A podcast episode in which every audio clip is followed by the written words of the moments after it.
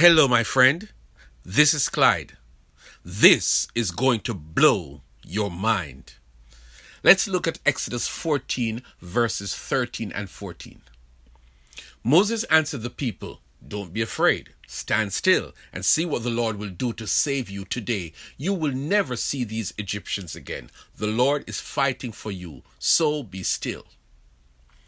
This is pretty weird for an opening statement that this message is going to blow your mind. But I stand by what it says. You see, I come to you today not with a nice, warm, and fuzzy devotional. No, sir. Today we're going to talk about the power of God, the mighty power of God that you and I can experience if we are prepared to handle it.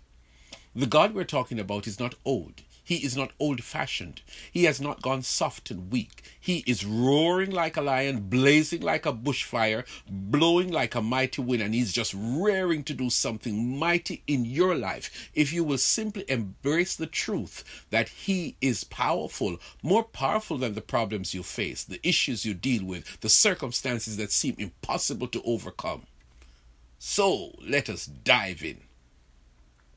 We are revisiting the Red Sea story let us be present. These nearly 2 million people left Egypt in the greatest act of liberation of slaves the world has ever seen. Their slave masters, the Egyptians, had to bow to the power of God, and after a convincing demonstration of who is the boss, the ruler of the country called Moses and ordered him to take these slaves, these people who had such a powerful God, and leave my country. They did. But in every victory walk, there is danger up ahead.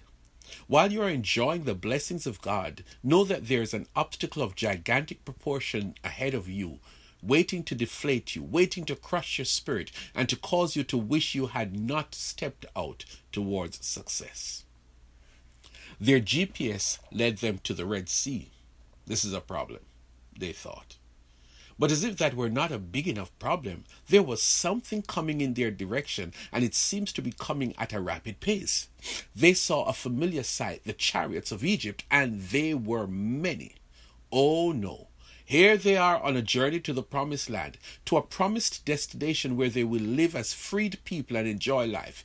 You know what I'm talking about. You have left your life of poverty and struggles, and as you draw closer and closer to what you feel is yours, something rises up to threaten it. These people did what you are doing. They realized they have no way to turn, and so they did the only thing they could do. They panicked. They cried out to God and they cursed Moses. Did you bring us out into the desert to die because there were no graves in Egypt?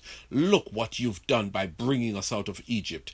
Didn't we tell you in Egypt, leave us alone? Let us go on serving the Egyptians? It would have been better for us to serve the Egyptians than to die in the desert. Moses was a friend of God.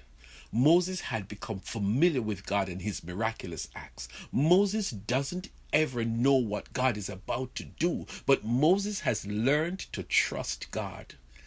Your relationship and your knowledge of God can lead you to do the faith thing when you are facing gigantic crises. This is not the time for the child of God to panic. No, this is not the time to worry and lose sleep. This is the time to speak your faith. Moses turned to the people and he said, Do not panic. You are about to see something that will blow your mind. I know you're between a rock and a hard place. We don't have any ships to cross the river, this river that stands between our horrible past and our promised future. The Red Sea is not a prevention, my friend, it is a pathway to victory. Oh, and these Egyptians coming after us, they represent our past, our struggles, our pain, our dark side. They are coming to pull us back to where we are coming from, back to the former ugly life. But we ain't going back. Oh no. These Egyptians you see coming at us today, you will never see them again. God is on your side and He's fighting for you. My friend, did you hear that? Yes, I'm talking to you. And I know this doesn't make any sense when the obstacle is in front of you, blocking your path to success. And you're right there and believe that God will deliver you from your past failures and struggles and whatever it is that seems to be threatening. Moses did not call a prayer meeting. Ain't got no time for that. Moses got a simple instruction. That thing in your hand, Moses, that faith that you have, use it. Stretch your rod across the water and it will divide, and you guys will go forward on dry land. God is saying to you, my friend, activate your faith. Give him the go ahead to do the impossible. Moses did not hesitate because that would suggest doubt. If God says it, simply do it. That night, two million people walked through the dried seabed and moved closer to their destiny. The Egyptian army tried to follow, and God messed them up real badly. Wheels fell off, some wheels got stuck. By around five in the morning, the Egyptians were in deep trouble. The waters came back together and destroyed them right there in the spot that belonged to the sea. At the dawn of day, the Hebrews people were panicking, who were panicking yesterday evening. They were ecstatic. God did it for them. What he did blew their mind. Did you know that God keeps his promise? My friend, I close with this statement.